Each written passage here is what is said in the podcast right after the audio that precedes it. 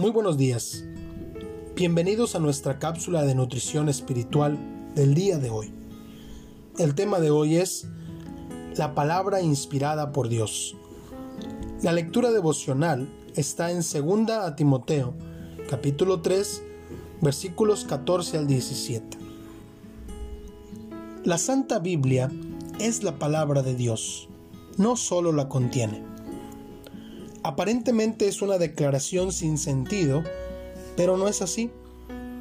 Un vaso puede contener agua, la cual al beberla actúa para satisfacer al sediento.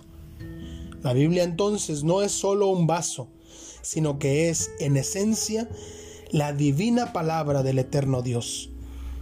Aunque ciertamente fueron hombres quienes participaron en la redacción de las Sagradas Escrituras, ellos actuaron siendo movidos por Dios desde su interior.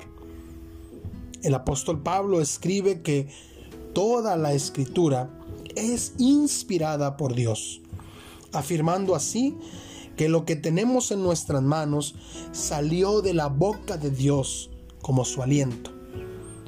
Al ser Dios el autor de la Biblia, podemos tener la certeza de que es verdadera.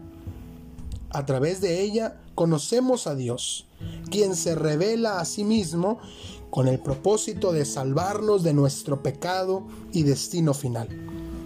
Una vez que hemos encontrado la salvación, las escrituras nos guían en nuestra nueva manera de vivir con el propósito de que agrademos a Dios. Agradezcamos a Dios por la Biblia, la santa palabra de Dios, y por la salvación que obtenemos al conocer a Cristo a través de las sagradas escrituras. Que Dios les bendiga grandemente.